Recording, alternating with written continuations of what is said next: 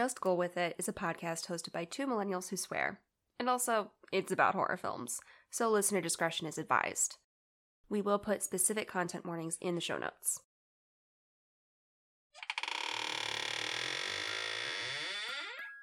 Boo!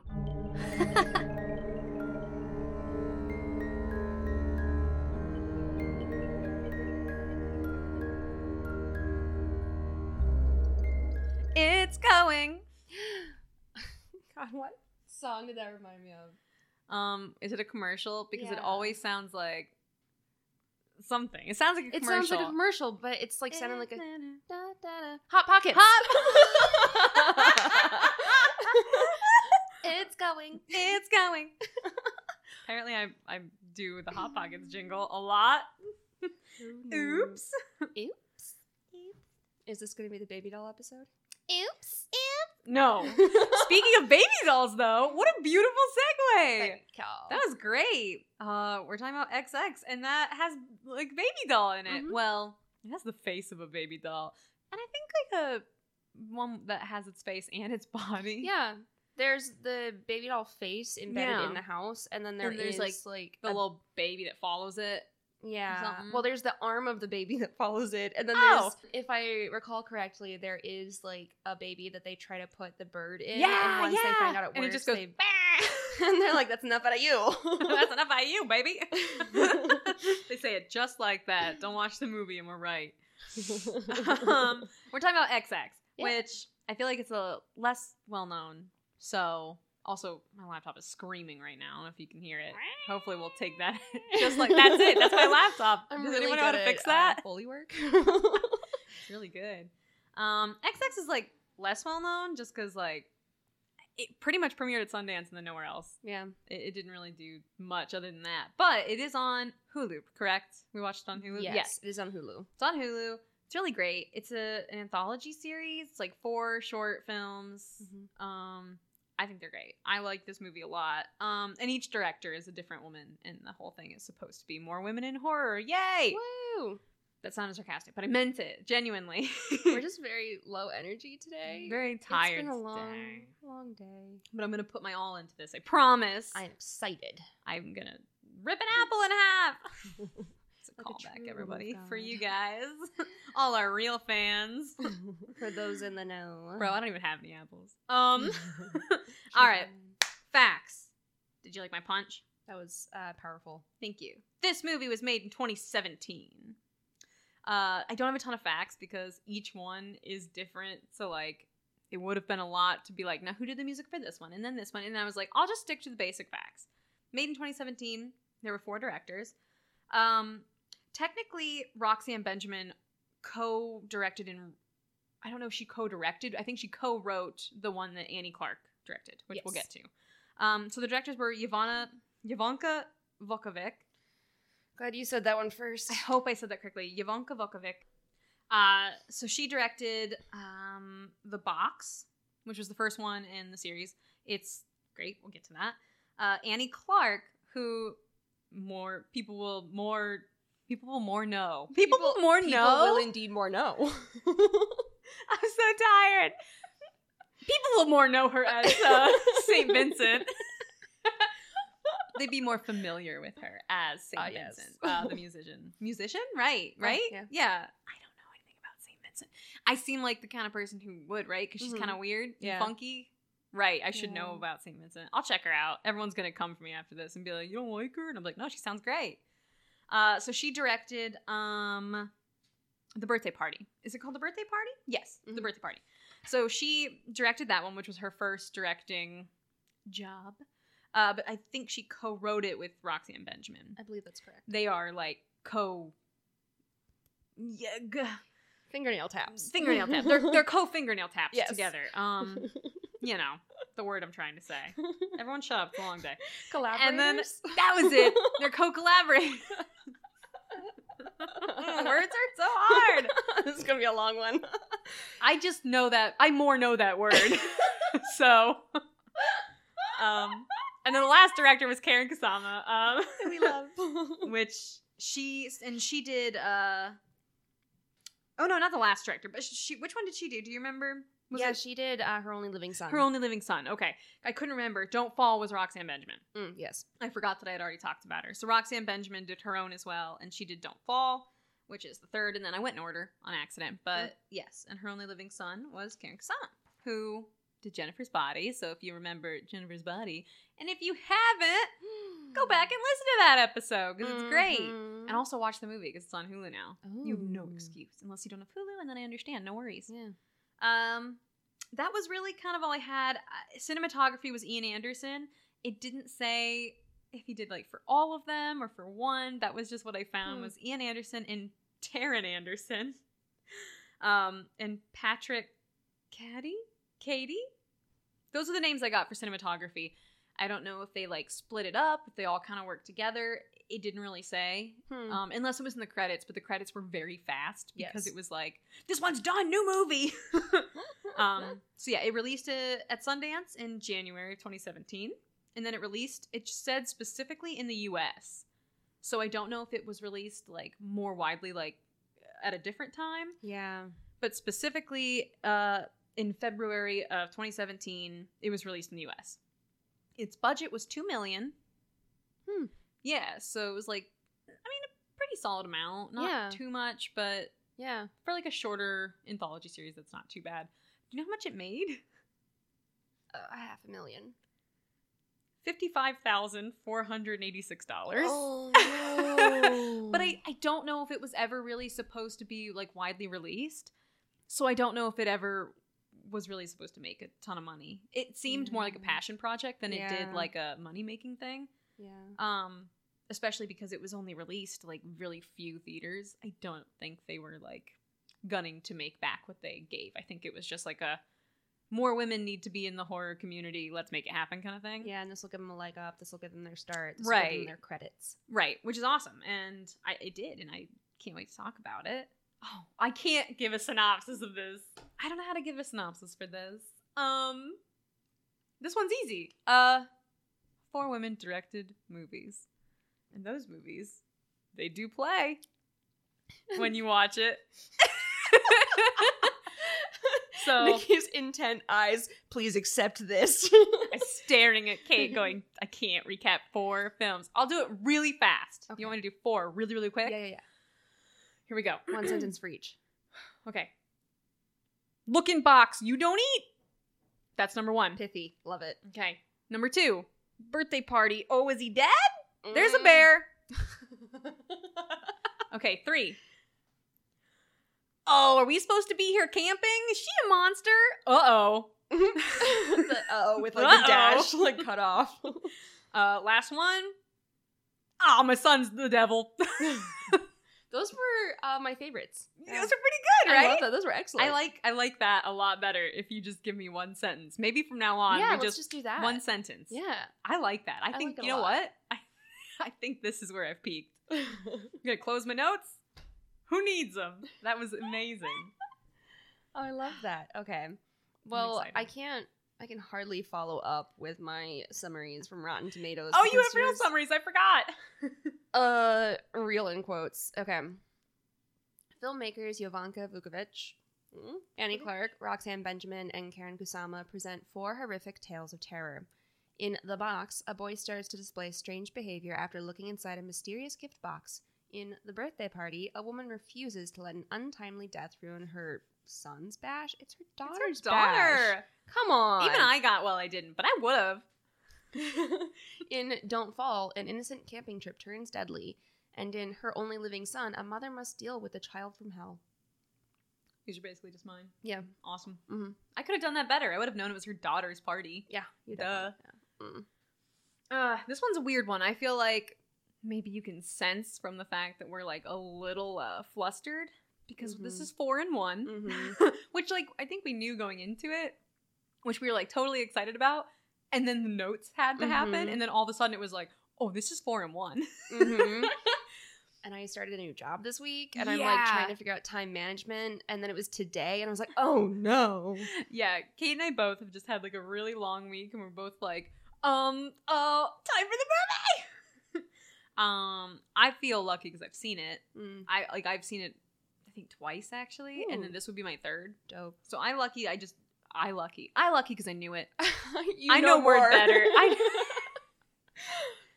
You're lucky because you know how to speak. So I mean, but yeah. So everybody loved this nerd corner. He's keeping a lot of work into it, and I just want everyone to know that Kate's great. That's it. Just go.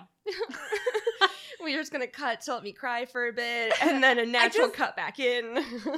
We're just on a tangent right now, but it's just like my notes. I was looking at them and I was like, "Good job, Nikki. You really did notes. I did half a page for each fucking movie." And then Kate's like, "Yeah, I took a lot of notes. Like I did a lot of research." And I was like, "I need to stop complaining about my notes." See, this is a hell of my own creation, though, because I came to you and said I want to do an extended segment that I have to th- research extensively, and you're like, okay, and I love it. I mean, I think it's one of our best things because Oh. people learn so much about the movie. Mm. Because like, I didn't know what diegetic sound was, and now you said it, and I was like, "Yay! A word for what I've always wondered about." So it's nice to learn. Thank you for teaching all of us. Everyone appreciate Kate. Everyone go put an apple on t- uh, teacher Kate's desk, and she'll rip it. I'll rip it with my bare hands. yeah, unless you want to do it for her, because that's the polite thing to do for your teachers. to carry a knife towards them as they sit at their desk. Whoa, whoa, whoa! Who said anything about knives? Oh, you're right. You're right. You're right. I'm not again, married. you slut! Can't believe we have to have this talk again. oh, will I never learn? You never learn. All right, take us to nerd corner. I Okay. can't keep doing this. What is an anthology? I wrote it? that, and then I was like, mm, "This sounds like the moody opening line in like a college essay." What is friendship? You said it, and I was immediately pulled in, so it does not take much. I was like, "What is it though? Do I know?" It's like, what is friendship? What is love? what are frogs? what are frogs? What are frogs? Which part of the goat is the snail? You know more about goats than you think you do. You need to be confident. We'll link these in the show notes. Fuck it. these jokes are not just for us; they're for all of us now. for everyone. okay, anthologies. So if we're talking literature, this is a quote. Uh, an anthology is a collection of selected writings by various authors, and usually the several stories or writings are in the same literary form, of the same period, or on the same theme. Alternatively, it can be a collection of selected writings by one author. Mm-hmm. So that's just like on the literature side. On the film side, I found a few definitions that kind of disagree a little bit with each other, but it's not Interesting.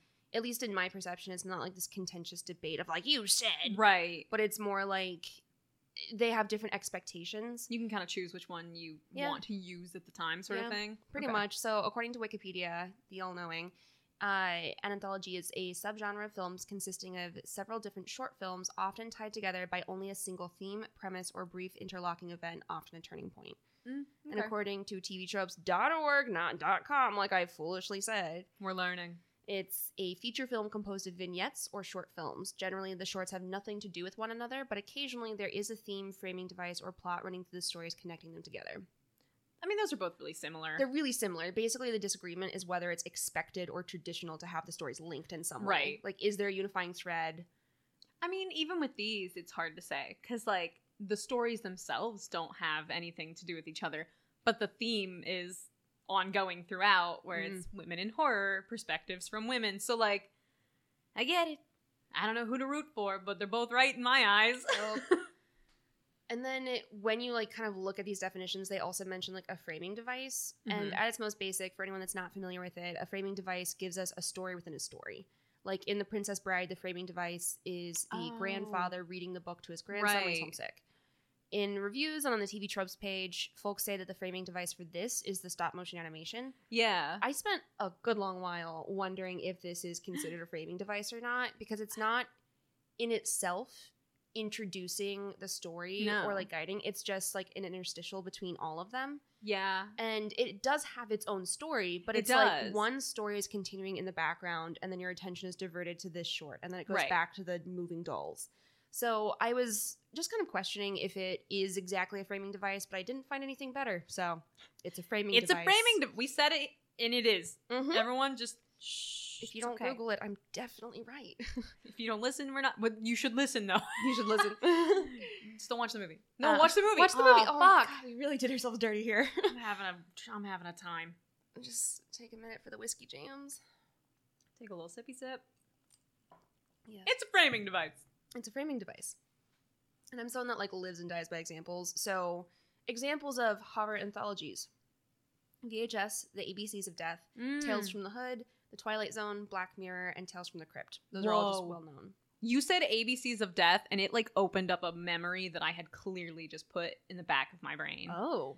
I forgot that those existed. I never saw it. Um, some are good, some are fucking horrible. Ooh. But I mean, it's A through Z. Like you know, Yeah. you're not gonna get. They're, they can't all be bangers, okay? yeah. But yeah, I forgot that those even existed. Um, I will say another one that's similar in a way. I I could be wrong because I could be remembering the movie wrong. But Trick or Treat, Yes. yeah, That is also listed it- on these. it's more connected than Where it's the framing device is the town. Yeah. And it's definitely the stories are way more connected than like any of the ones that were listed. I think I think it's more connected. Mm-hmm. So that's why at first I was like, is that one? But then I was like, I guess, yeah, because you know, they're all happening at different times and stuff. They're just different stories, but they're just connected. Interesting. Yeah. Huh. Uh, there's also a long history of anthology horror in comic form, but that's really not my area of expertise. uh, so maybe if I do more research on it, I'll cover it at a later date. Maybe if we're doing a movie that was influenced by a comic. Who Right. knows? But we do have like more anthologies planned. yeah. Uh, so the question that I often ask, like going through nerd corners, is why? Why use certain tropes? Why highlight perspectives or themes? And in this case, why an anthology? Yeah. And there are a lot of potential answers here. The most obvious one is the one that Nikki already mentioned. Todd Brown at XYZ, the company that produced XX, said, We believe strongly in fostering the best talents around the world at XYZ. We believe different perspectives are what keeps storytelling fresh and exciting and hope that XX can help to encourage more female writers and directors to explore the genre world. And we know the ones that we have for this first effort are going to absolutely kick ass. and they did. And they did. So we have a pretty easily stated answer with that, but I do want to go further in. So it's not Yeah. just like why did Hay create like a movie, but why make this particular anthology? Right, yeah. And I think there are a lot of Mm. possibilities. One, because I wanted to. Valid Yeah. answer. Very yeah. simple. Doesn't have to be like super in depth, symbolism Just- riddled. I wanted to. It can just be like I wanted to see what these people put forward. Right. Another potential answer arose in uh, another potential answer arose in an article on SYFY by Sarah Century, Mhm. which is such a cool fucking name. That is a really cool name. Uh, in Century's article, The Strange History of Anthology Horror, Century said, in all their many forms, a shared element across the board of horror anthologies is their political commentary. Hmm. Although it's very true that there are many of these stories that lean more heavily on violence and gore, it's comparatively difficult to find a horror anthology without at least some point to make on social justice. It's even likely a major reason why the format thrives. The most successful anthologies seem to be able to push relevant subject matter while delivering scares, and the less challenging they are, the less likely they are to be successful. So, in this kind of theory of it, was the anthology the chosen format for this project because it's a vehicle for a broader socio-political statement or critique? yeah. I really I think there are strong threads connecting at least 3 of the stories. Right. And so like the third potential idea I'm interested is kind of an extension of the first one, but with more intention. So like maybe it's I wanted to amplify whatever stories these women wanted to tell. right. And just the fact that women are telling these stories that they wrote is a political actor statement. right. And so this is where I think it loops in Don't Fall because I mentioned like three of them seem very well connected. Right. And then I think that Don't Fall can seem like kind of the odd woman out It's for not of an being outlier, bottom yeah. mother. Yeah. But I think that that does kind of loop it in. But basically, I think Century has like a really good idea about the political intention or like the statement potential of Right. anthologies. I don't know if I would say most. Mhm. I would say that it's a strong way of doing it. Um, I feel like Tales from the Hood is one of those that actually does have very strong like political statements or Yeah. social justice statements, and I'm really excited to watch it yeah, I'm excited for that one. Um, but I am not familiar enough with like a ton of horror anthologies. But a ton of people did say that Rod Serling, uh, The Twilight Zone was basically his treatise on like why racism is really bad. You know, Oh. I've never seen The Twilight Zone. yeah, me neither, actually. One of my friends is super into The Twilight Zone. Like has a whole Twilight Zone sleeve. Oh, shit. yeah, it's super rad. I have seen maybe like two episodes. Um, but um, but um, yeah. So anyway, if we're moving forward with the assumption that there is a unifying element beyond the framing device, the dollhouse, Mm-hmm. there are a lot of options. There was an article I read in Collider by Aubrey Page that I really enjoyed. It was a review on XX, and Page pointed out that the stop motion bits provided a frame of images of decaying conceptions of femininity. Yeah, I could kind of see that. I wonder. Yeah, and it really like stuck with me. And I read a ton of reviews after watching this, and people were like really divided. Oh, no. Yeah. Some folks said it was inconsistent and disappointing. Some said it was brilliant and just a taste of what these women can offer, etc. But people Yeah. also questioned whether the stop motion interstitials were anything more than a creepy, cute bookmarking element. So that's why I really appreciated Page's perspective about the stop motion. Yeah. Because, like, we talked about masculinity in crisis with the ritual. Yeah. With at least three of four shorts, we see like societal expectations, responsibilities, and burdens being foregrounded. Yeah. So in those three cases, I can see a through line with like the framing device and the themes. So I can definitely see like a strong connection there. Yeah. Um, with like the decaying nature and like the pressure and uh the- yeah. I yeah I see that. I definitely see I, if down if don't fall is the one that we say we can't really see it in as much. I actually I do a little bit, but I'm excited to get to it more when we talk about horror. Just because like Mhm. that one for some reason always stuck out to me every time I watch it. yeah and I I am really excited to hear what you have to say. My kind of like theory of the case is kind of like we talked about this earlier when we talked about Get Out. Yeah. where it's like folks from marginalized and oppressed communities want to create something that isn't about the evils of their oppression. Right. So it's like the themes of Get Out versus Us. Mhm. And I feel somewhat similarly about Don't Fall yeah. because to me, this one feels like it was created out of a love for the genre, not like an overt political point. Right. Just like Roxanne Benjamin being like, I'm a woman, I'm making a horror short. And it doesn't have to be overtly about gender roles or injustice. I'm making it and it's mine. Yeah, I can totally see that too. My only like this could possibly be some kind of thing Mhm. about it is just because like the the girl in the beginning that's in the you know the one that's always scared in Mm. this she's painted to be like that fragile woman kind of from the very beginning Mm. where it's like oh she's scared of this oh now she's scared of this oh the guys are always razzing on her they're always making fun of her and then all of a sudden she becomes the one thing that everyone's afraid of that's how I took it. Mm. But also, like, I because of all the other ones, I kind of you start to look for the bigger reason. Yeah. you know. So it's hard not to. You start to be like, well, if that one had such a deep meaning, what's this one's deep meaning? So then you look and you look for it. So I could just be looking for it too hard. But that's how I took it. Is like immediately she is like, he's razzing me. He always does this. You guys know. And remember, we shouldn't do this. We shouldn't do that. And she's painted as just like, oh, she's scared of so much. Oh, she's so afraid. And then all of a sudden, it's just like, oh, she's so fucking scary. Oh, but- I love that. yeah, I don't know. That was just kind of like, I think my biggest like issue is that when I see a theme set by other movies, I was like, well, how does this fit into that? mhm. How does this fit into motherhood? So I'm like, is it monsters motherhood? Like, is it all a symbol? Yeah. And I, I think that that is looking too far. that was another thing I do wanted to talk about when one, once we get to horror is that like three out of the four stories are mothers. Mhm. like and then you have one that's not but it is mothers all experiencing like a different thing that society puts on them Mhm. You know like you have the pressure of this and that and you, they all Mhm. are experiencing their own kind of pressures. And in this one i'm like she's not a mother but she's still experiencing that like people expect her to be frail people expect her to be so you know frightened and blah Mhm. blah. And it's like she's allowed to be frightened leave She's her allowed to be alone. Like just because she's a woman doesn't mean that it's like oh here she go again. She's always so scared. I'm like she's scared for such valid reasons. Like the Mhm. whole time they're making fun of her i'm like no but like you really shouldn't be there. So i don't know maybe i just really like that one i don't know I really like Don't Fall as like a genre, but it is very different it it's very stands different. out Yeah, I have my two favorites, and I'm excited to hear which ones yeah yours are. i'm excited Uh, and then we kind of get into this is going off on a bit of a tangent with the Mhm. nerd corner, but anthologies are really having a moment. And I was reading articles on like people wondering why anthologies are so popular.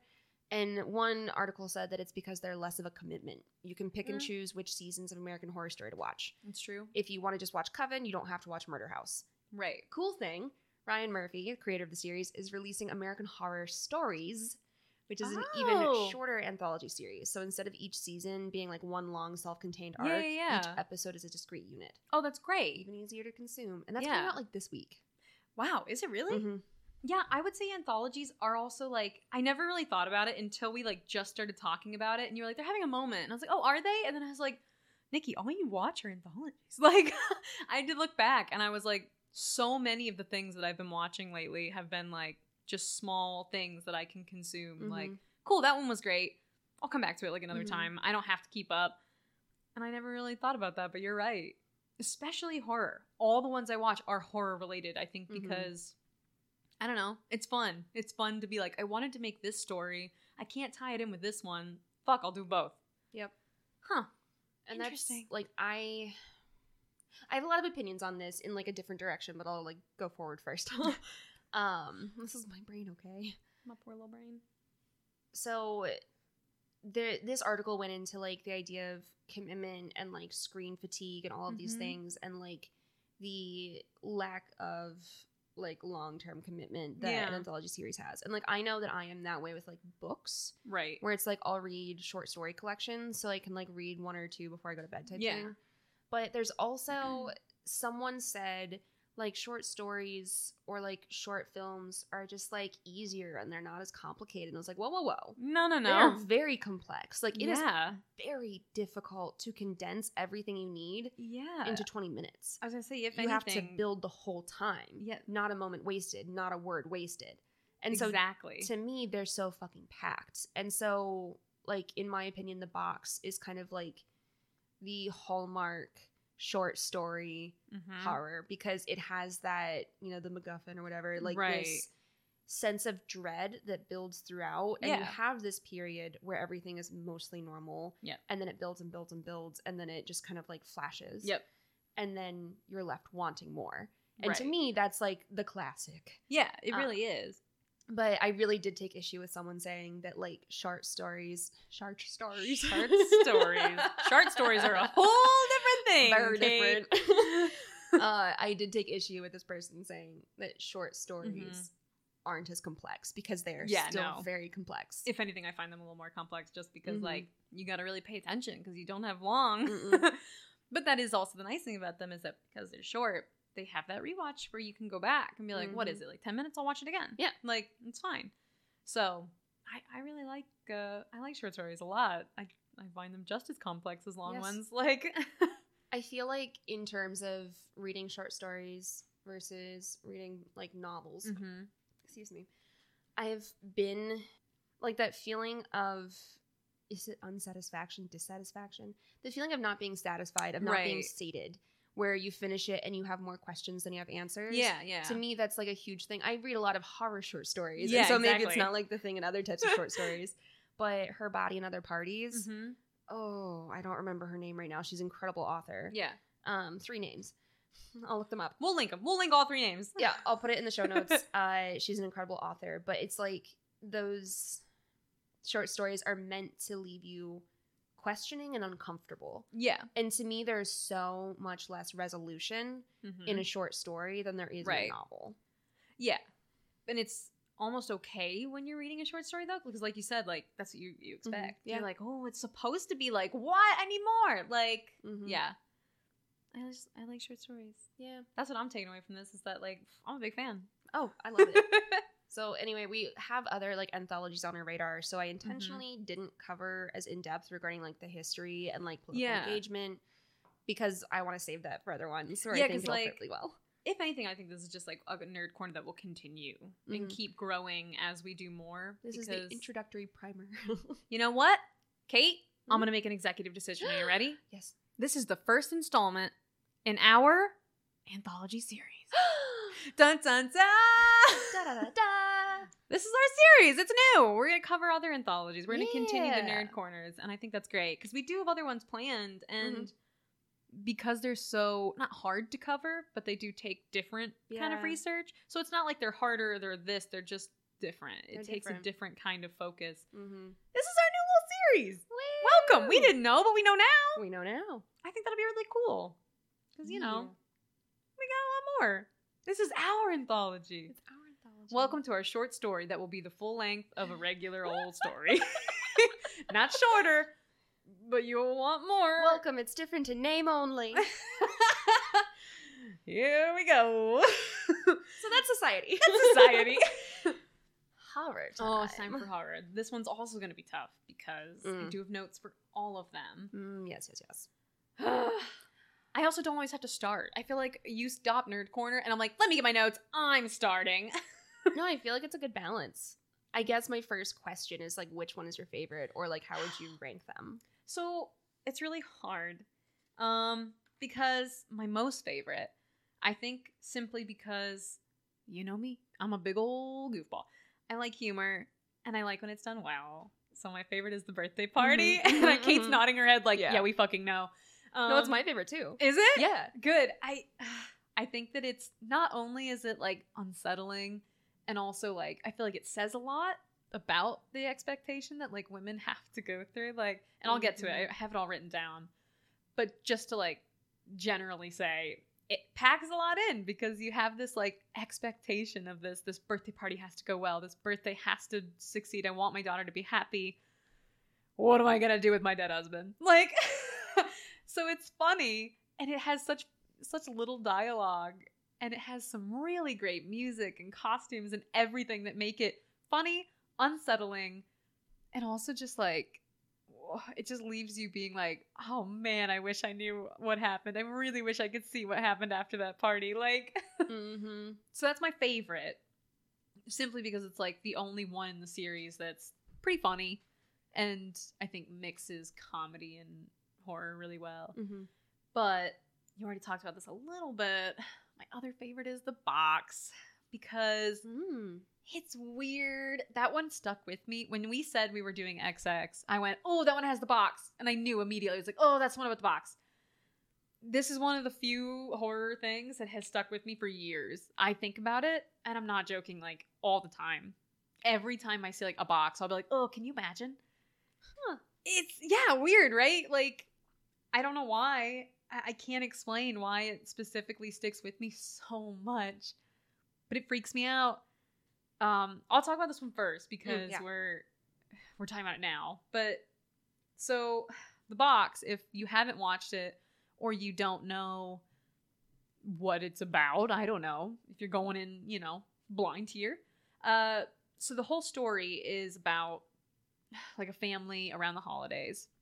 It's a son, a daughter, a husband, and a wife, which, um, it, it's just like that normal, like normal. I'm doing finger quotes. That normal, like nuclear family, like ooh, husband, wife, blah blah. But you can already sense like not. It's not such a great family the minute the wife and the husband like are in the same room together. so that's already anxious and. ugh. But starts out with like they're on the subway. There's a man who um he looks he he's he's got like a Facial difference. yeah, so I feel like that's one of my qualms where I was just like, Yeah, "Ah, I feel like you're just using like a facial difference to make this man look scary Yeah. when people just don't always look the same. People They have different like Wonder Woman, where they villainized the person. With Did they? Yeah, I've never seen Wonder Woman, but- Oh well, the evil lady has like a burned face, and so she has like a mask or something over part Yeah. of it, and like you reveal it, and it's supposed to be like ugly face, ugly heart, and it's just like. I really hate when folks use Yeah. like disability and facial difference and stuff. Yeah. like, I does that. mean, I will say that like the one nice thing about it is like there's no reaction from like the children or the mom or whatever. So Mm. like the man does have like a facial difference. I think it's supposed to add like a scary thing to it. But it's never really mentioned. Like the kids aren't like, oh, like, oh, he's scary. Mhm. He the kid just says, like, oh, you have a box. Like, what's in the box? And the mom's like, oh, leave him alone. Um, and he says, oh, it's a present. And he's very calm and very nice. He's like, oh, it's a present. And he goes, can I see? And the mom's like, stop it. Um, and then the, guy's like, yeah, of course. And he, he's very kind. Like, that's the thing is like, that's what's so unsettling. It's like the, the man's very kind. He's not like, yes, you can see my box. Like, he's not scary. He's just like, sure. And the son looks in the box and it's this the first thing I wrote is the subtle look of sadness. It's not even sadness as it is just like realization. Mm, And it's the realization that you never get. And that's why it's so good. mhm. It's like he revealed this cosmic truth that's just It's almost like the son Sad. knew it and the son was just like, oh, can't believe that I've ignored this forever. Like, mm, which makes me more mad. We don't see it. Uh, so the son looks in the box and it starts off really subtle and the shots of the food are beautiful and obviously very intentional. Um, and they have all the major food groups: veggies, All- grains, and garlic bread. right. My favorite food group is garlic bread. Um, It was me reading my notes and realizing that I listed garlic bread like a food group. he said that and I was like, yeah, what's wrong? What's up? Yeah, Isn't it? I was like, what are you talking about? Um, but it it it's it it starts off really subtle where the son's just like, "Well, I'm not hungry," which like kids, you know, one night they're not hungry, like maybe they just don't like what we made, whatever. Kids are picky. Um, but it just slowly gets worse where the kid is like, "No, I don't want breakfast," and I think what scared me so much is um watching the whole family stop eating is wild and really unsettling because they seem so normal. They're just not eating. Mhm. That's it. There's not like a change in their attitude or demeanor or like how happy they are, how sad they are. It's not. It's just that they're not eating. And that's so weird. hmm Where the daughter's like, I'm just not hungry. Exactly. And it's just so creepy because like the kids are fine still. I mean, after like 2 days of not eating, they're watching a movie and the son is still laughing with his dad and they're hanging out, but he hasn't eaten in like 2 days. And they start literally wasting away before your eyes. Literally. Like, carried to the Christmas tree, still laughing, Still still, laughing. smiling. Yeah. it's like they don't care. Mhm. And that's what's so scary. Mhm. oh, it creeped me out. And I think what's also really well done, and I mean, very obvious that they did this on purpose, is that the daughter eats like ferociously um, on purpose. I mean, because she's like a kid, and Mhm. she's that's how kids, you know, Yeah. When you're hungry and you're a little kid, fuck yeah, you tear into that pizza. Mhm. She eats that mac and cheese, and I'm like, give me that fucking mac and cheese. I was so hungry. um, they show these beautiful shots of the dinner. Every single scene starts with like, this is what they're having for dinner Mhm. and it's like beautiful and it's like fast food homemade it's everything it's all your favorites you know and it looks great and slowly you watch as every family member stops eating Except the mom. except the mom uh and it's scary because like the son tells the the daughter or his sister and you see that same weird realization on her face It's just that quiet, like Just so quiet. stare. yeah, just staring, quiet, nothing. Just it's like she knew. Like she was like, no, it's almost like they knew what they had to do, and that's what's so weird Mhm. is that they were like, well, like I guess I have to stop eating. They don't say that, but their eyes, it's almost like they just like knew what had to happen next. Mhm. So the son stops eating, the daughter stops eating. Eventually, the father does the same thing where he asks the daughter, like, what's going on? And then he stops eating. And then you see frustration from the dad while the mom is eating. This is before he is realized and he's still eating regularly. Um, but he does like, how can you do that? How can you just eat? And she's like, I, I have to eat. And he's just like, while they aren't eating. And it was just so She's like, interesting. what am I gonna do? Starve? Exactly. It was so weird. And I think that if you don't mind me like No, please go ahead. So in the original, like this was um adapted. Yeah, this one's something by, like, adapted. Jack Ketchum or Mhm. something. Um, and I think in the original it was the father that's like the narrator, and the Mm. father that like watches Continues the entire to- family waste yeah. away. And so I think this reversal is really interesting. Yeah.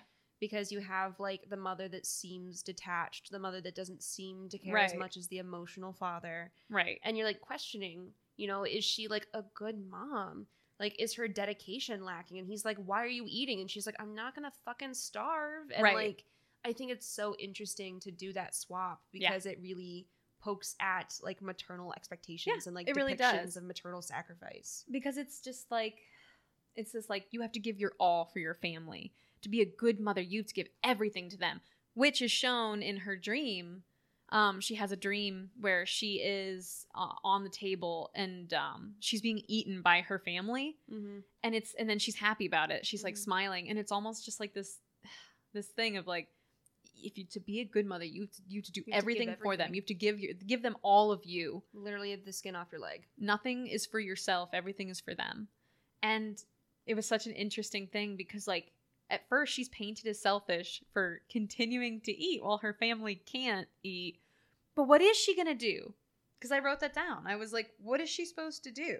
Is she supposed to just stop eating too just because and die as well? Mm-hmm. and it's just I thought it was so interesting the scene where she's like taking out her hairpins and she's looking in the mirror mm-hmm. and her husband is like saying we should take him to the doctor and she's like what is he going to tell us? Like if Right. he, he doesn't have a fever if he has a stomach bug it'll pass there's nothing to give him Mhm. and so she's just like reasoning her way through he's like oh i Right. guess you're right and it's like this moment where she just doesn't seem like Right. emotive enough and so it's like your expectations and it's like I spent years studying gender studies and I'm still just like, Right. wow, she doesn't show much emotion. Yeah like, that's the problem. Like, Yeah. that's our expectations and harmful norms. And it's just like, this is a lesson to me. It is because like and like I said I've seen this 3 times. So that's how I felt like the very first time I watched it is I was just like why is this mom like she just doesn't care. And then I watched it again and I was just like, well I mean she's right. Like what are they going to do? And then by this one, I was like, leave her alone. Like, I was just like, what is she going to do? She can't stop eating. She's right about the doctor. Mhm. What are you going to do if you take him to the doctor? And this was only like the first day of like not eating or Mhm. like the second. So it wasn't like he was sick yet. Yeah. It was just like, oh, he hasn't really been eating as much as usual. Maybe he has the flu. What are they going to do if we take him? Just tell him, like, oh, sorry, it's the flu. So what, what are you going to do? Yeah. So it's just really unsettling. Yeah. So I could go on and on about this one. Um, do you, I mean, is this one of your favorites or, okay, I wasn't sure because you said you had two. And I think I, I mean, I know one of them. Yeah. I don't know the other, but I'm excited to find out. Sorry, this is an audio medium, and uh, Nikki was like, "Is this your favorite?" And I shook my head, like everyone I didn't even notice. I know.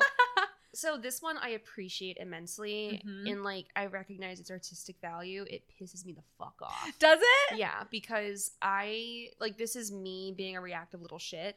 I don't like when someone knows what they're doing to me and like how they make me want to know. And I'm like, Yeah. you can't make me want to know. Yeah. And it's like I want to know what's in the box, but I also know what's in the box isn't the important part. Like it's not the driving force. Right. And I also like I know what they're trying to do and how my emotions are being manipulated and I'm mad about it. And so it's like I respect the shit out of this like short film. It's really well done. Yeah. I don't like it. After I just fucking raved about it. I I wish I knew why. I think that's why I like it so much. It's just because I was like, you knew, Mhm. you knew this was gonna make me mad, and I was Yeah. like, oh, you got me, because like part of me is like, I gotta know what's in that box, but then I'm also just like, I don't want to know what's in that fucking box. Like, ugh, Yeah. it's frustrating. And then It builds dread really well. It does it the whole time. It just gets worse and worse. And like we said, you see them at Christmas, and she says like everyone tried on their clothes, even though we knew they wouldn't fit. Like they're just having. It's like they don't care. Mhm. It's the indifference to what's happening that makes it so creepy. Yeah. The mom or is like she's so unhappy. I mean, she's clearly very unhappy, but she's just holding it together for them. Probably still eating completely alone for months, and that's ridiculous. Mommy, not months. They can't survive for months, but Yeah, no, it's a few you know what I mean. Uh, However long. the part that scared me the most in this is when she like it's at Christmas and she's sitting in the chair and at first like this isn't the scary part to me but at first like when you see her dying on the table in her dream Mhm. I was like that's probably a dream but what if it's not and what if she is dead watching them and then Oh, the son actually hands her a present and she picks up and she, I'm like okay fine she's not Okay, fine, I guess. You're not gonna sixth sense me this time. And uh, so she asks him like, what was in the box, and he says nothing. And she was like, literally nothing was inside of it, or it just doesn't matter. And he just stares at her, I and all of them just stare at her. And to me, that is like one of those very upsetting like things are off. And it's like this Ugh. violates social expectations of answering a question and you are the only person out of the loop. You are the Yeah. only one that doesn't know this cosmic truth. And to me, that is absolutely terrifying when people just stare at you and won't answer. Oh, it's terrifying. That and also, why? Why can't she know?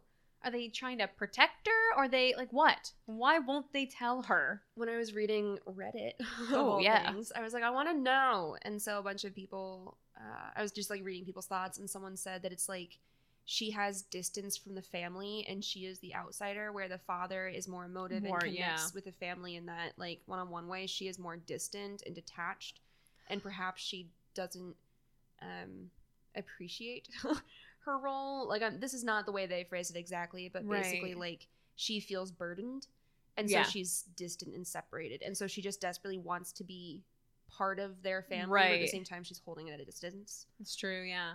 Part of me also wondered if like there truly is just nothing in the box and it doesn't show you anything. It just takes it just takes your hunger. And it's just like that's all it does. It just takes it away. Yeah, That's the I mean that's and that was the only answer I had for it. Is I was just like it's got to be. yeah, And whatever they say or do anything, it just has to be like, "Oh, it's gone." yeah. I can't imagine not being hungry. I'm always, I'm always hungry. hungry. I'm hungry right now. We just ate. We did just eat. We have cake in the fridge. I was about I'm to say gonna cake eat in the it. fridge, yeah. And Ugh. like, ugh. okay, we got to move on because Yeah. this one is great. So I I like this one a lot, Yeah. but it is good. Like I'm not Right. saying like my opinion on it is because of the way it makes me feel and the way it like hits my nerves. well, that's the best part about anthologies is that like Yeah. you'll find one you do like. Yeah. because I I have one that I don't really enjoy that Uh, much. you don't like her only living son? I don't. Yeah. not my favorite. Yeah? Um, It's my second least favorite. is it? Oh, first the the box. It goes back and forth, but yeah, right now the box is at the bottom. um, so yeah, my favorite are is the box, and then we'll get to the birthday party, which is my next on my list. Do you want to talk about? You talk about the birthday party. I just talked about the box for so long. The birthday party. Oh my god, I love it so much. I love it. because you have these like very vivid colors. She's wearing like this tealy green, Mhm. like like this like beautiful a robe. Yeah. Yeah. So she has like the salmon robe and like this slit. Oh yeah, the salmon robe, the slit. Yeah. And then there's that beautiful indigo door. Mhm. But then she's setting up a birthday party and it's all black, white, and gray. yep. And the nanny, Carla, is very Carla. austere. Yes. And her- it's a wig, right? Or like very badly dyed hair. yeah, Because like you see a separation right up Yeah. at the scalp. Uh, anyway, Carla, there's a trope for her. we'll get Uh, there. But she is like that person that like relishes in the mother's failure. Yeah. And to me, that's like a commentary on the way that like women are set up to see each other's competition. Yep. And Carla also has this weird like closeness to her husband. Mm-hmm. And she's like, no, I would know if he came back. And she's like, well, maybe Right. he went out for a jog because I know him and I'll hold on to his coffee for him. Right. And so there's that like threat and that competition. yep. And then you have the mother like just trying to set stuff up. And she's, she's doing her best. she's trying real hard and she goes in to see her husband because she knew he was home and he was. yeah so she goes in she's like tidying up and like there's some funny lines in there Mhm. and then she realizes he's dead and her first thought is gotta hide the body Yep. because it's like i'm not going to ruin my child's birthday party Right. and it's even kind of funnier because like the even though she clearly loves her daughter, you Yeah. don't see like this closeness between them. You don't see like this Right. easy affection, this like easy communication because like Carla yeah. converses more easily with the daughter than the mother does, but the mother's also very stressed because you know she just found her husband dead. So Right. maybe in normal circumstances got so many things. it would be much closer.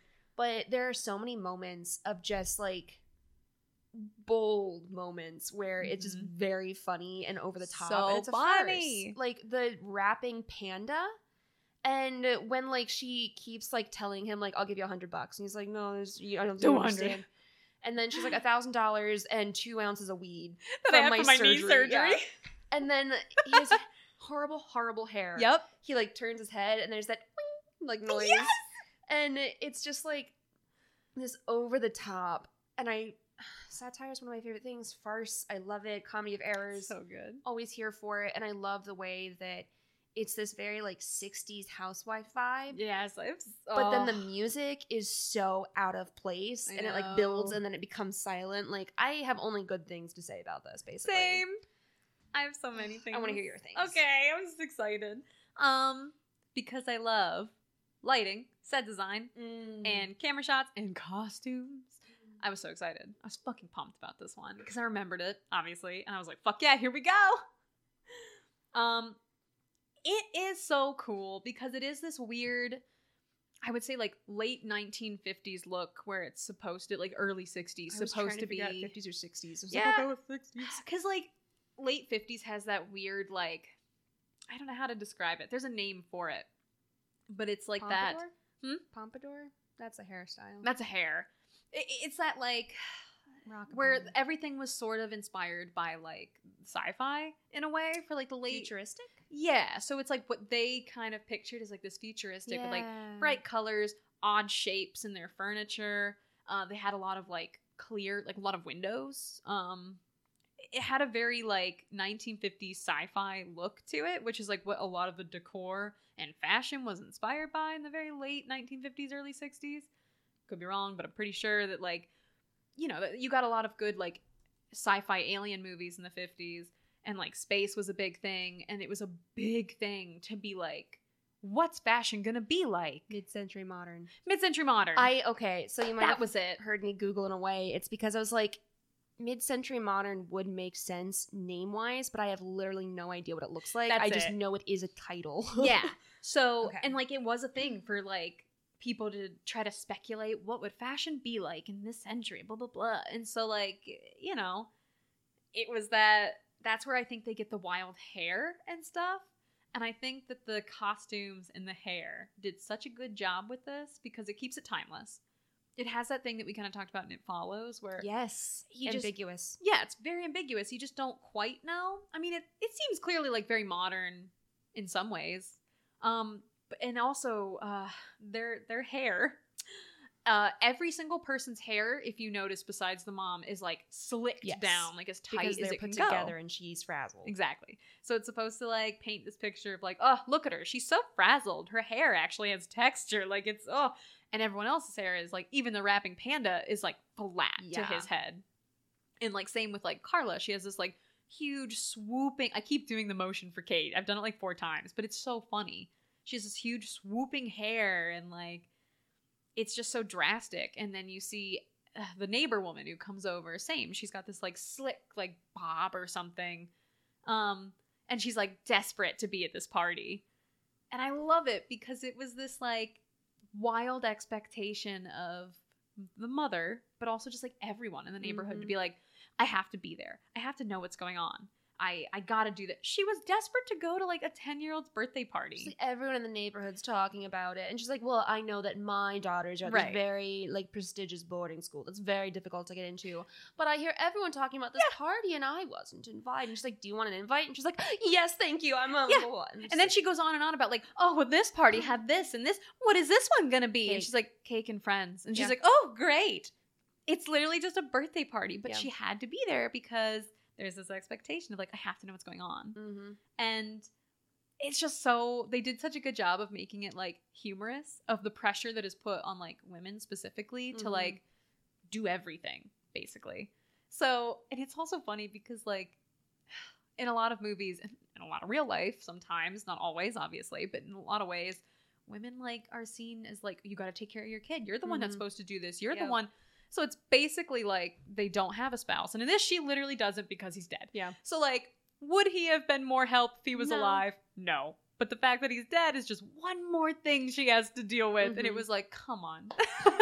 um, and I just loved it. Uh, I have actual notes. I just said Carla is scary. Oh, my favorite part about it is that because it is that mid-century modern, you have so many windows, which gives you a feel like you're seeing something you shouldn't. So it's like you know the secret. You already know that he's dead. You know that she's trying to hide the body. But because you're seeing so many of the scenes through a window or like through like uh some plants, it's like, should I be seeing this? Should I not see this? Oh my god. And then you're like, I already know. He's dead. Like Mhm. so it's like it's like you're in on a secret. Um it's so cool. I just loved it. I mean, that's all I really have to say. It's like the pastel, the beautiful colors.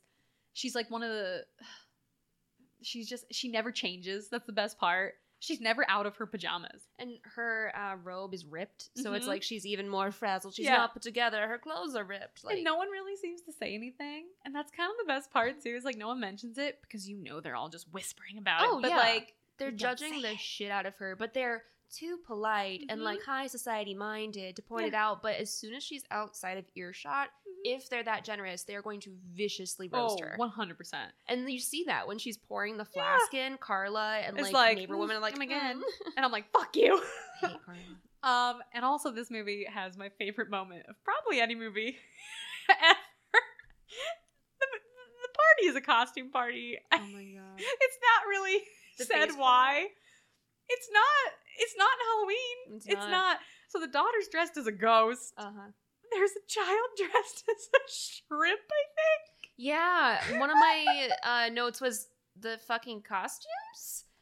It's, it's. I was. Yeah, that was in my notes because I was confused. My favorite moment of any movie is there's this man in a panda costume who is dead, and there's this beautiful, like weird, funky, like music, like this offsetting kind of punky, like music going on in slow motion while the mom is just staring at this panda, like, that's my dead husband.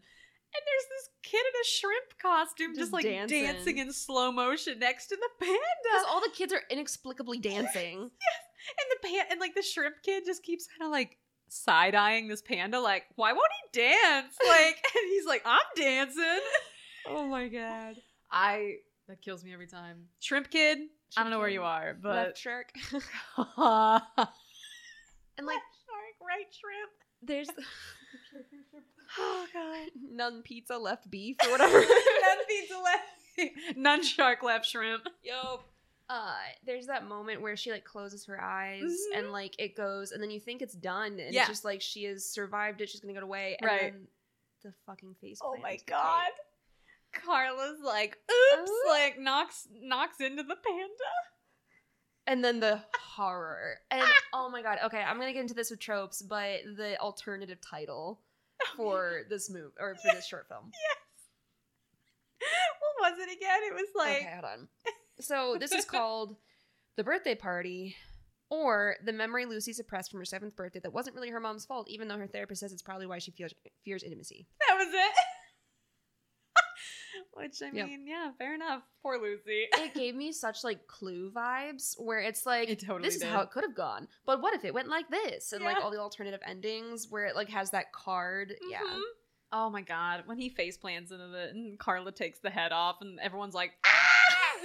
and the mom is just like, oh god damn it. You literally see her in slow-mo like reach for the panda and she just goes, shit, like Oh, totally unsettling. Yeah. Absolutely beautiful. Uh I love it hats so off to you. Saint Vincent. Thanks, you Saint did a great job. I'll check out your music.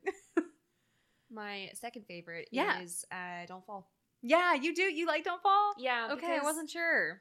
No, I yeah. Oh, No, I yeah. No, hmm. yeah. oh, yeah. no, I yeah. Um, I think that it's really fun and like, uh, I guess the word that I keep thinking of is like staccato, where Oh. it's like this very like. Yeah, teach me ever- a word. I don't know what that means. Okay, so it's a musical term, and so oh, I like, wouldn't know. uh, if you're, God, I just keep thinking in terms of like embouchure and like stuff, but Keep saying words I don't know. This is amazing. shit. I love this. so staccato is like a very sharp noise. oh. Like not sharp as in like the musical note, but Right. it, like Oh. that's staccato instead of like Oh. I'm just like doing little taps. we don't even know if you can hear it, but Yeah. Kate's giving me a nice, beautiful example. Uh, so staccato is very yeah, like like hard, Yeah. fast, like God, me trying to remember music terms. Okay, so to me, this one like takes quick, hard punches. oh yeah, and so you're picturing it like a boxing match, not like a wrestling match where it's just like punch, punch, punch, and it just doesn't give you time to breathe much between them. Like you have a few moments, but it's never restful because Right. you don't have time for that. And it also does have like that little like nugget of a moral where it's like. You shouldn't have been shitty white people. White Right. dude with dreads. Oh my god! As soon as this one started, I went, oh my god, white man with dreads. Yep. I hate it. And so it's just like I thought that it was a really good like cabin in the woods esque, like not the movie Cabin in the Woods, but like the theory, or not Right. theory, but like the theme of teenagers go where they shouldn't be, they do something they arguably shouldn't do, creature gets them, creature turns one of them, they all die, Right, none survive. right. And so to me, it just like very much fit that, and the tropes that are on the page are very straightforward. They're just like Mhm. genre tropes, and it's not Yeah. like they're inverted or subverted. They're just there, and I, wrote think something about tropes on this one. I'm trying to find it Yeah. because I was like, "Ooh, cool." Um, I think I just said that this one was basically just if you took all of the classic tropes and you were like, "I want to make a whole movie, like a whole short about it," Mhm. and it was awesome. Yeah. Like, I- so good. I think one of the reasons I appreciate it so much, and like I do love your like interpretation of it, how it fits like within Yeah, the yeah, four. But I Mhm. also love the idea where it's just a woman saying, "I'm gonna make a movie Yeah. that I think is fucking fun and I think is scary. I want to make something that'll scare you and will unsettle you, and it doesn't have to be about oppression that I've faced."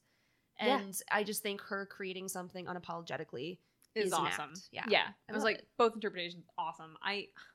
I just really like this one. I'd say Mhm. this one and the box are tied. Well, it's weird because the box is one of my like I wouldn't say favorite as much as I would say most memorable. Hmm.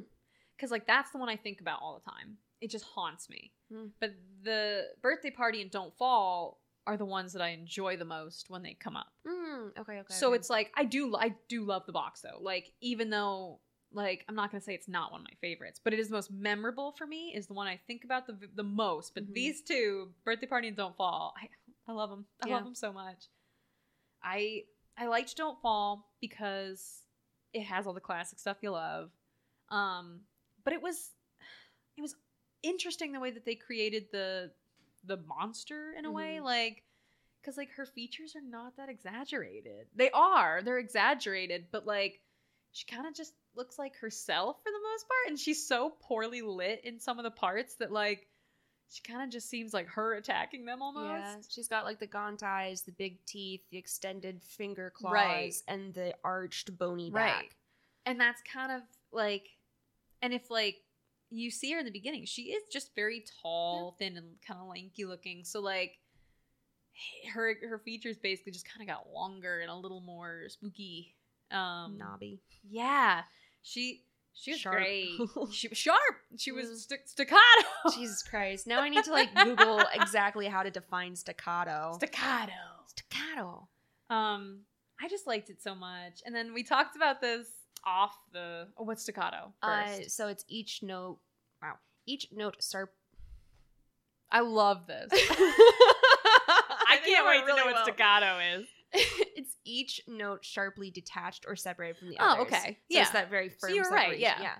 Everyone in it, I think, did a good job of being like that a classic horror movie Yes. character. You have the guy who's just like, "You shouldn't do that. Does that? Do, are you okay? Do you need a band aid?" Well, like, you know. Mhm. And then you have the guy who's an asshole, white man with dreads. Fucking, Yeah. I'll never forgive him. Then you have the girl who's like scared, the one that like will be kind of picked on. And then you have the tough girl, the Mhm. like, it's gonna be okay. I'm just here for fun. Like, you have all these good Yeah. cliches, and they all mix together so well. They weren't overdone. yeah. They weren't over the top. They were like just enough. Good shit. I liked it. And then we have Uh, the one that I have a lot of thoughts about, I know. and I just keep like thinking myself in circles about it. I know. So it's for Only Living Son, and most people that I read talk about it as a not so secret sequel to uh, Rosemary's Baby, oh, and it's like what would happen if if like it yeah continued. Um, and I, I think it's beautifully done. It is I- very pretty. I think it's a good story, Mm-hmm. but I keep going kind of back around in like with myself yeah, where it's like she is letting him do horrific things. Yeah. Because she loves him. And it's like Yeah. that really awful like we fault mothers if they're not dedicated enough if they don't protect their children, but then we fault mothers Yeah. who are dedicated to their children. And interesting so that you have this one in the box first Yeah. and last. so to me, I see it as kind of this like warring tension. And I guess like where I came back around to like a happy medium is that like this isn't pushing like a quick, easy moral to sell. It's saying right, circumstances suck. What do people do with that? right, How do they react to it? yeah, And ways that are horrific because she's expecting other people to stop her son, but everything in her life revolves around him yeah, but not how he interacts with the world. She wants like a when they go to the principal who's yeah. God, that scene made me so mad. So Uh, mad. I was pissed. I was like a fucking court and like okay, anyone who hasn't seen it, basically the mother's like, I'm gonna go in and talk to the principal about what happened. He's like, see what they say about me, I don't care, whatever. Right. So then you see two mothers, and one of them is a black woman, and then one of them is Carla. Is that her name? The mom? Yeah, me asking me if Oh, I know the name of someone. it's the mom. And then there's Carla. like this white dude that's standing in the corner. Don't know why he's there. Fucking And then teacher. there's the like The headmistress. headmistress, yeah, the and she's of course like this older white lady. And so the other mother is very clearly upset because uh her son, like the woman's son, ripped her daughter's her fingernails, fingernails off. She had to go to the fucking hospital.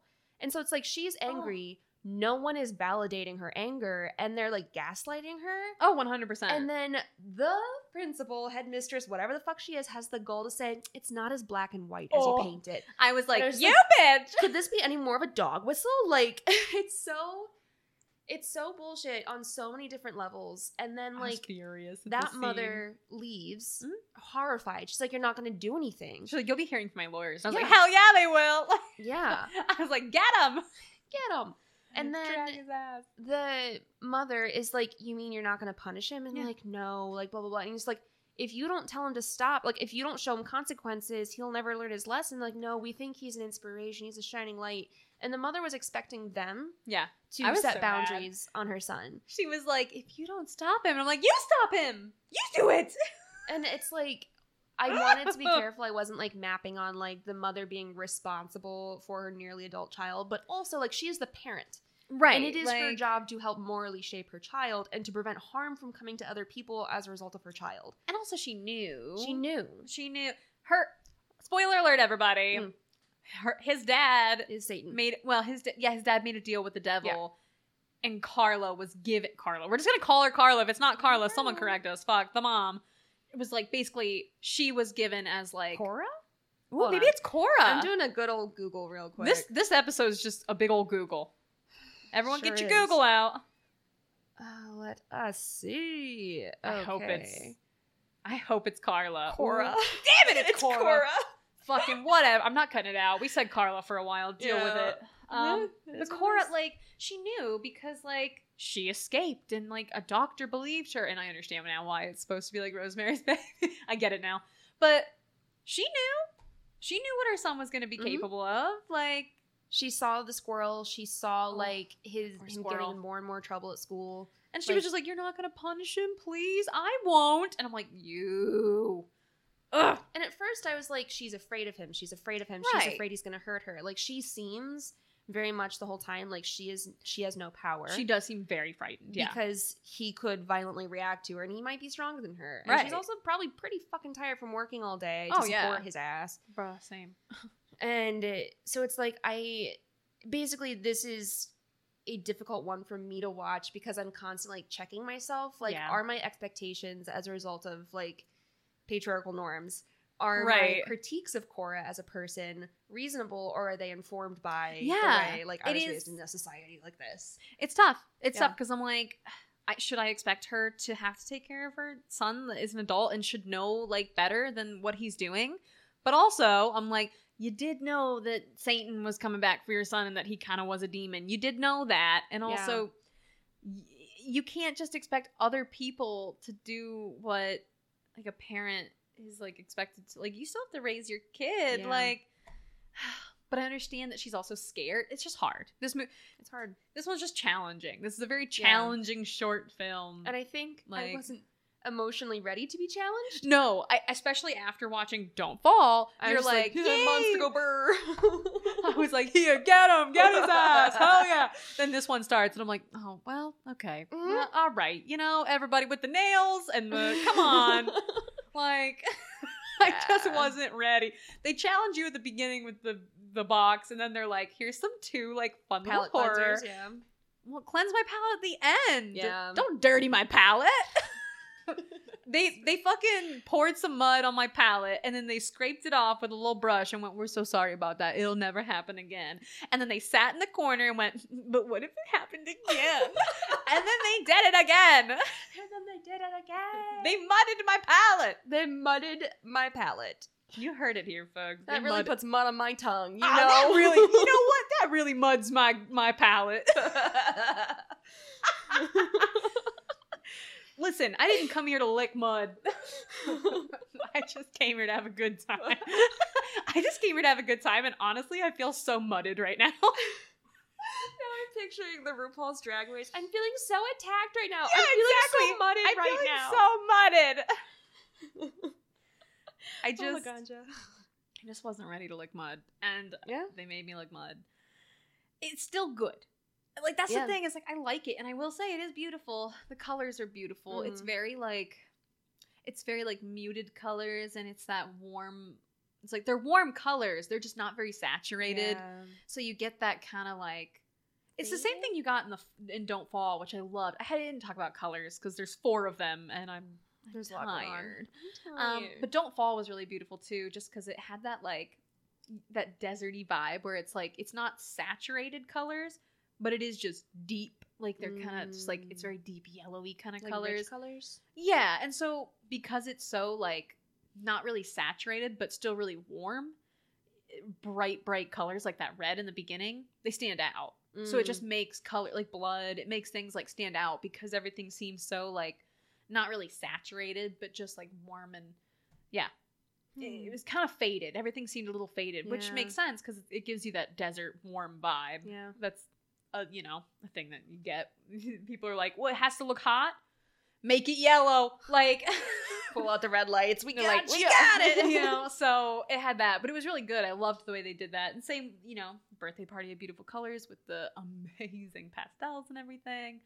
And the box, we were talking about good color, but in this one, it was very similar. It had that like bright kind of colors, but they almost seemed like faded. It felt muted in yeah, like, like this is the American dream, but she can't have it. So like Yeah. it's out of reach of her. Where it's Mhm. like you see her hanging out the linen, and it should be like a sunny day, but she can't. something about it's just not bright enough. and it's not for her. She's Right. not allowed to have that brightness. Yeah, it, it was very much like a faded dream. Like you were watching it, like it's what she wants, kind of, but it's just not quite right. Yeah. It's very bright. Like there are moments where the colors are really pop, like really pop, and it's very bright, but it just seems off. Like Mhm. it's it's muted and yet bright at the same time, which made sense because everyone was in on it. Mm. Uh, You've got the mailman who's like asking her out all the time, Mhm. and then he's just like, "Praise the devil," and you're like, "So where the fuck did you come from?" Praises darkness, Praise praises darkness. It's Praise like darkness, he praise says is darkness. she walks away.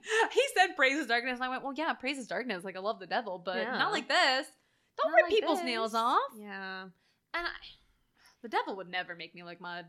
no, I always get real salty when people are like, "Oh my god, Satanists worship the devil." I'm like, "Have you ever met a Satanist? They're chill as hell. They're so like, chill. literally all they're doing Bruh, is saying so like chill. we are critiquing mainstream religion and we're critiquing it as an institution and we're turning these things on their heads sometimes literally Yeah. to point at it. I think that's also a reason I like wasn't super into it.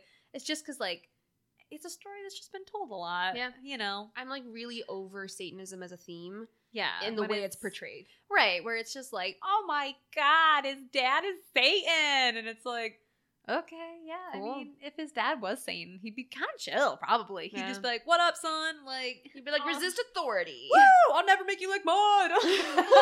it's really the mud today, isn't it? yeah, I'm stuck on it. That's I don't fair. know. I think because my mouth still tastes like mud. Well, we have cake after this. It's mud, I'm gonna be pissed. Kate, did you put mud in the cake? I need to go do something real quick. Is it? Is it get the mud out or put it in? Because either way, I'm gonna be mad. The world may never know. you bitch. okay. but that's that's really all I had to say is that like it, it just felt it felt like an interesting bookend because it's just like they challenge you at the start, they challenge you at the end, which I understand. It makes sense. Yeah. But it was also just like not my favorite. It didn't feel like the strongest one in the Mm. bunch to kind of end on. Yeah. And not because it's bad. I think maybe just because it's a story that you know well, so you're kind of like, Yeah. eh, okay. I did like at the end. I mean, if you haven't seen it, like uh, she, the devil basically comes to claim the son to be Mhm. like, "That's my boy," and the mom hugs him like as tight as she can to just be like, "This is your choice. Like Mhm. you do not have to do what he says." Like, and it is a nice change because like it gives power back to her that she felt like she never had Mm-hmm. it just felt kind of like too late, you know? It felt so sad that like all of her power that she was like telling him, like, you don't have to do what he says, you're my boy. And I was like, where was this when he was ripping fingernails off? Where was this, Cora? Why couldn't you have been like, hug him in the principal's office and be like, you don't have to rip fingernails, you're my boy? Like, Yeah. It just felt like so little so late i was like you cared about him so so much but you were only willing to show it but then it comes back to are my expectations for her too high And it also was just like so fatalistic in terms of like redemption just means not giving into evil, but then dying. dying because they both die They, both die. They hug each other. They to hug each other as so- Satan kills them. that's how i want to go just a hug so tight you die yeah. Ugh. We're yeah. So yeah and it just felt kind of like oh man oh no i was like cool i mean the devil didn't get him but like they both died so didn't he though like i don't know Yeah. it's a tough one It's a tough one, and it's like I appreciate what it does. I appreciate like the story and the cinematography. yeah it like, really is pretty It's just not one that like I'm gonna watch again. Prob- yeah. I will watch the birthday party, and I Mhm. will watch Don't Fall again. Yeah. Like I said, having seen this three times, I I remember now. Like I love the first one just because it haunts me. I love the second one because it's fucking great. I love the third one because it's just different and it punches you. It's right there. And then this one, I was kind of like, oh well. and every time it gives me that same feeling where I'm like, it's not my favorite. Yeah. I always Still remember good. it. Yeah, still good. Yeah. Just not my favorite out of the bunch. That's all. And that's something that like a lot of people said about any anthology is that it's going to be inconsistent. There are going to Yeah. be duds and there are going to be really good ones. Yeah. And that's like par for the course. That's what you're going to get for any anthology. There's going to be a least favorite. And I think it's hard too because like you watch them together. Had I seen this like probably by itself with nothing to compare it to Mm. first, maybe I'd, I'd like it more. Yeah. But because I'm watching it after two that are like my favorite and one that has destroyed me, Mm. like it just doesn't Really poured that mud on. Fuck man, they just they buried me in the mud. Now I Mm. live in it. Um, mud creature Nikki. That's what they call me. They go, "Oh, here she comes, Mud Creature Solomon." It's like the third time I've given myself a nickname on this Mhm. podcast. Yep. I don't remember them Um, all. Someone might though. If you know them, write them down. I'd love to know. Right now, in my heart, she's Nikiwi. So Nikiwi. Nikiwi. um, but yeah, I, I do I do still like it. I think it's really great. And I think that if I had watched it standing alone, like on its own, I Mhm. probably would like it more. Yeah. But just because it's it's in this mix of three that like I really, I really like a lot, it just falls flat. That's all. yeah. Still good though. Yeah, yeah, Highly recommend because like that's the nice thing about anthologies. Like someone else could watch it and be like, "Oh, that one's my favorite." Yeah. and I'd be like, "Cool, tell me why." Yeah. and then maybe I'd appreciate it. You know, Yeah, for sure. I just maybe I don't see those things that they see. Yeah, so yeah, yeah. that's all it takes. So, a question in two parts. Yeah. How are we going to rate this movie in terms of the fact that it's actually four movies? And then do we use one scale for all of them or do they each get their own scale? I'd say they each get their own scale, and then we can rate it as a whole. Okay. Does that make sense? Okay. Kind of. Best of both worlds then? Yeah. Okay. So, like like a quick one for all of them, and then do we have tropes for these or no? Oh, fuck, yeah. well, we had kind of talked about it already. So that's why I was like, do we have specific tropes, or was it okay? I pulled like one for each. One for each. Okay. Because they're so short that I was Right. like, I want to pull like the most representative. yeah, yeah, So for, I'm just going to go in reverse order. yeah, Uh, so her only living son, the two that I pulled are The Power of Love and Mama Bear. yeah. And so it's like Mama Bear's like mess with her kids, she'll fucking kill you. The Power of Love is like love conquers all, but it's like played with because love meant dying. Love meant dying. Yeah. Same with the she'll fucking kill you. Well, I mean, you killed her, so And so it's the sacrifice yeah, at the same time as yeah. So it was a lot. yeah. Uh, Don't Fall ha- was just as you said, absolutely packed with tropes. That one was just a, it was a genre. beautiful love letter to tropes. That's Oh, what yeah. it was. Uh, my two favorites were I Know You're in There Somewhere fight, which was real half-assed, didn't Yeah. go anywhere, and then the dangerous key fumble where it's like you got the keys. uh, and then for the birthday party, oh boy. okay, so there's the long title one, Yeah. which is the long title, yeah. black comedy, which is just the theme or like the Right. genre rather, and then my favorite, of course he's alive. Of course he's alive. Wait, wait. He's alive? no. Oh. It's like the weekend at Bernie's, like Oh. pretending the corpse is animate and moving around. Right. Yeah. Oh my god. I thought you were about to be like, oh, he's alive. And I'm No. like, I've seen this so many times. And I was like, no, he's dead, right? He's for sure dead. But it's He- just because he moves a little for a second. But It's, not because like she's masquerading as like him being a living person. Oh, no. yeah. Okay. So I've never seen Weekend at Bernie's, but I'm familiar with the concept where they like You dress him it. up and they Nailed take him it. around. Yeah. goes to a party. Yeah. Yeah. And then the last one for the box are arc words. And it's that recurring phrase across the short, oh, nothing. Yeah. And it's like this repetition. Like it's one of my favorite um literary like techniques. Mhm. Uh or what's the word I'm looking for? Yeah, I'll remember later. Um device, literary device. a beautiful device. Uh where like repetition can be used so powerfully Yeah. if it's done well. Yeah. And it's here like each time it becomes more sinister Yeah. because the first one it's creepy but it's mostly innocent Right. like, nothing and then the daughter you're like wait this is familiar and then the father You're like, say it. What is that? say nothing one more time it? It Uh, haunts me, Kate. so like those arc words of nothing I'll never look in a box. I'm never gonna do it. I'm gonna forget I'm looking in a box tomorrow. i think that means our scale has to be boxes I was gonna say For the pieces first of one. pizza, but yeah, boxes probably. I just really like pizza one dinner yeah that pizza looks so good. okay They eat I that was- pizza and I'm like, oh fuck me up. I was irritated because they made such a show of like plating their foods in Mhm. like an aesthetic manner, yeah. but each of them had a slice of pizza on their plate, and then there was a full pizza in the middle. Well, there was like a little mini pizza. okay, So it looks like they it looks like they may have had like multiple like little pizzas yeah. because I thought the same thing where I was like, y'all have pizza, but there's still one there, and I was I like, was oh, like, it's did little. they just make two pizzas? Ah, it looked little. It looked like one a little, little baby pizza. A- This is me just saying I would eat both those little pizzas. Yeah. That's why I'm mad. I'm like, stop pretending like that little pizza's for all of you. I like It's for me. desperately hope that the whole camera crew got to just like chow down on Oh. that after. I, hate hope. fairies. What if it just wasn't real food? It probably wasn't. It was too beautiful. Don't look it up. Oh, I'm not. I was I'm, like, I can't know. I'm writing down our scales because we'll forget them. Okay, you're right. Uh, So what are we saying? Boxes or pieces of pizza? Pieces of pizza. Piece. Pieces of pizza. Pi- Pizza, pizza, Pizza, pizza. pieces of pizza. Okay, my uh, contribution for the birthday party is either panda costume or cake face plant. it's gotta be cake face plant. Cool. Uh, hmm. Oh, which one are we on? Don't fall. Yes. Uh. Ooh. Mm. You know what? This is so stupid, but Raz's. Listen, I have a reason. One of my favorite lines in it is they're like, he's just cheesing. He's just teasing you. Don't worry. And then she turns around and goes, he's just razzing me. I know. I just laugh so hard when she goes, he's razzing me. I love it. Okay, okay, okay. Razzes. Raises. And then the last one. It has Oh, to be God. fingernails, doesn't it? you said it with so much sadness that yeah, I think it does. Or it could be sad uneaten birthday cake. It's fin- you already said it, Kate. Yeah. We already got faceplant into Yeah. cake. It's fingernails. We all knew it had to be fingernails. Put more mud on my tongue. Here we go. Pieces of pizza.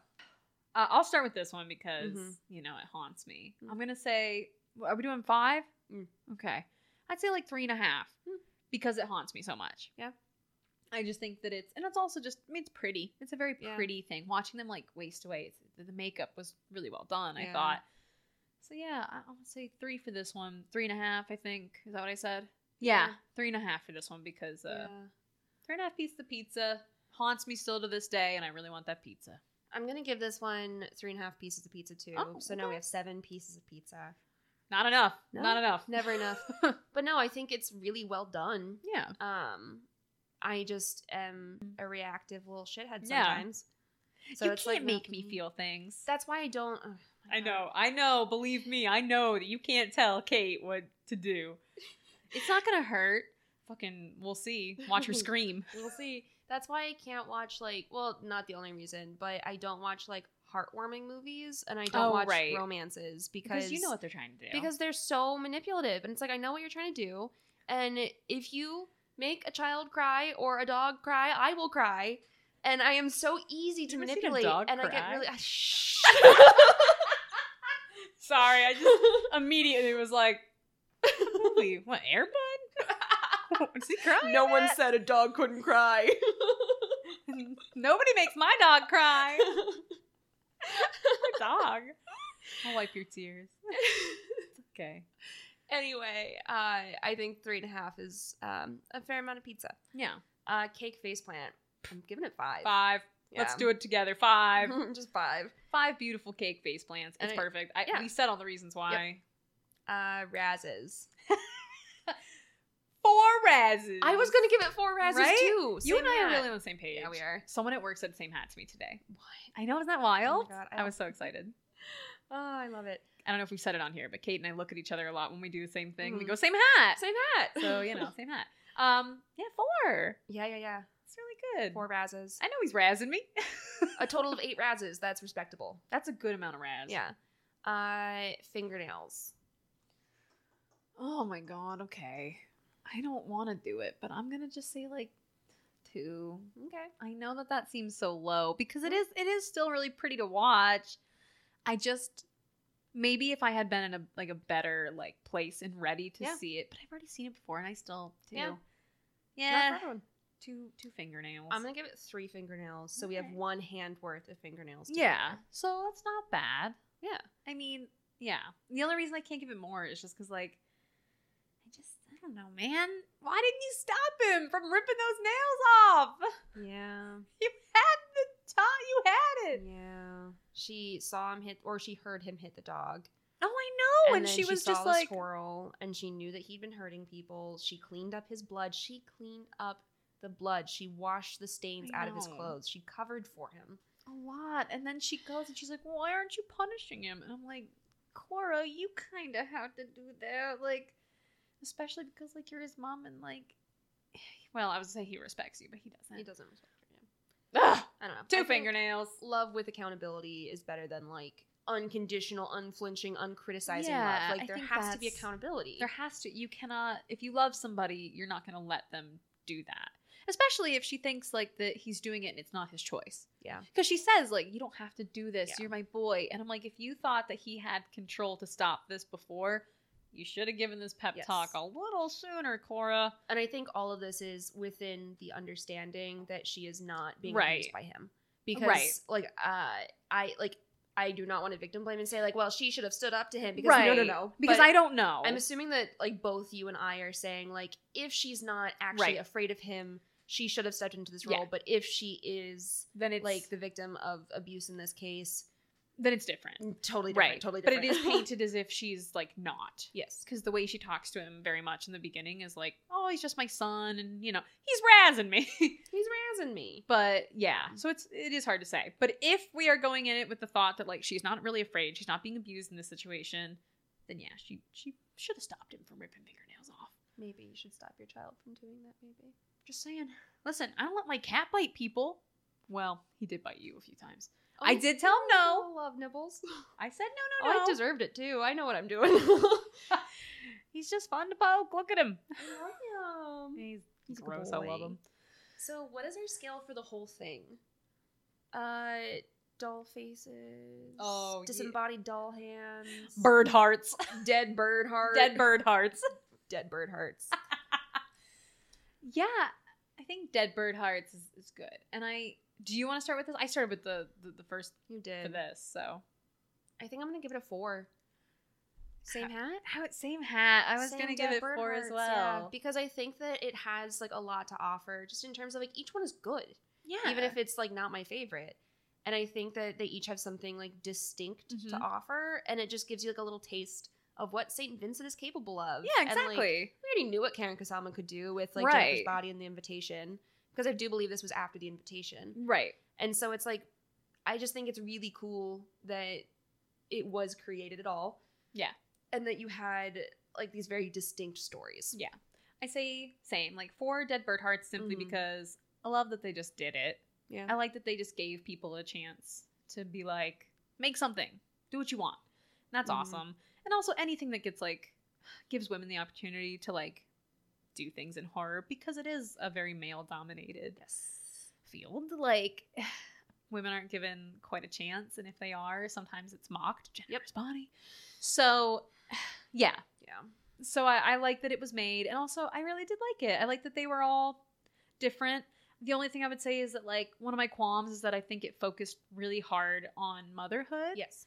which Which is not all encompassing for all women. no and it's also just like it felt like a very like generic this is what you know women experience motherhood and i was like yeah you gave us don't fall where like none Yeah. of them uh, to my knowledge are mothers and that's great but also it's like that was the only one that me myself could be like cool like i can really like not see myself necessarily yeah. but like uh, relate to. relate to Yeah. yeah, it was the one that I could relate to the most. Whereas the other ones, I was like, oh, I guess I can't really relate to these as much. And it was like three out of four being about moms is like, it's a mom heavy.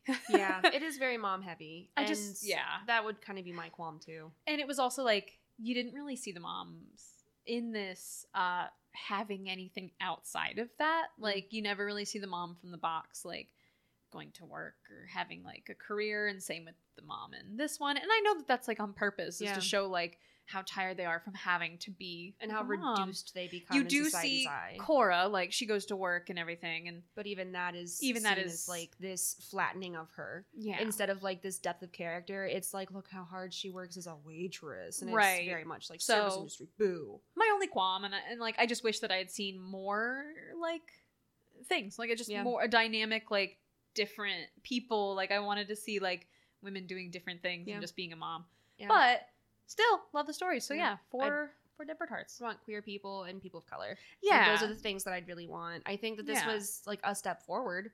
oh Keep yeah. walking. like I'm definitely not gonna say this is like a big old step back because he didn't have these things, but I'm just saying like this opens the door Yeah. to be like, cool, that was great. Now Keep going. try it with this, like maybe Mhm. do more next time, and hopefully they will. Yeah. So, and we're gonna. This is the first one in our series. Maybe we'll see another one that is more like that. So Yes. hell yeah, I'm excited. yeah. So I think that wraps up our discussion of XX. XX. Awesome. Oh my god. I was like, I wonder what XX means. Is it supposed to be like a play on like 20? What does 20 mean biblically? And then I was like, it's fucking X chromosomes. It's two X chromosomes. I went like so deep trying to figure out like, well, is it like a play on triple X? And it was like, it's fucking two X chromosomes. In my head, I was like, two kisses. I didn't know. I felt so ridiculous, and I was like, Oh. well, glad I googled that before I came oh, on here. oh god. Anyway, think about it. if you enjoyed your time with us, we would greatly appreciate it if you'd rate and review on Apple Podcasts. It helps other people find us, and it also makes our days. Warms our little heart. Every time we get one, I text Nikki. I'm like, "Did you see?" It's true. We just got one re- like recently, and Kate was like, "Did you read it?" And I was like, "I'm reading it now." It is so good. We're so excited. So yeah, please, please rate and review on Apple Podcasts. You can also follow us on Instagram and Twitter. We're at Just Cool with It on both of those. Mhm. And every Wednesday we post the movie for the week along with where to find it. Usually, yeah. Hopefully, if you have to rent it, we'll, we'll make sure we put that because Yeah. sometimes, unfortunately, that's where it's available. Mm. So And then I also put the extended show notes on the website, justcoolwithitpod.com. You can also take a look at our Patreon at patreon.com slash justcoolwithit. And we want to take this opportunity to thank our patrons. We love them very, very much. All They're. Kim, Kelly, Nihar, Will, Rachel, Kelsey, Sula, Tim, and Beth. oh, you do it faster every time, and I'm like, Yeah. hell yeah! I was like, this time I'm not going to stop in the middle questioning whether I said that name. Did I say it? We said It's my sister's name. Why am I stumbling on it? it. uh, the intro and outro music was created by Anthony Roccazella, and the cover art is by our very own Nikki Solomon. ah, shucks. Yeah. Is me. Go scrape that mud off your Oh, tongue. I got my own mud tongue. Kisses, XX. XX.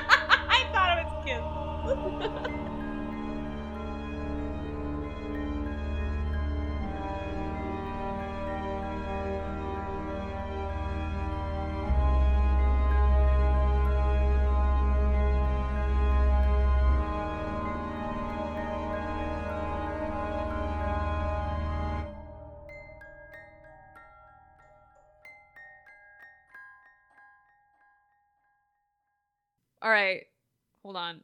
We made a whoopsie. you get a behind the scenes moment. We forgot to say our favorite scare. We're doing it at the Mm. end. What's yours? My favorite scare is um when she puts her little nails on the the Yeah, caravan where and it's like don't fall. intentional, like curling. And of the yeah, and it's like so, and they're just exaggerated enough to be like, ooh, Ew. gross, and it really freaked me out. yeah. That's fine. Uh, my scariest moment is also from Don't Fall, and it's uh, when she's like crawling down the wall and everything's like upside down. Oh, the wall crawl. So Ooh. scary. All right, so don't fall scary. We got it. Yep. All right, everyone, there you go. Cut. Don't yell at us. Cut. We're sorry.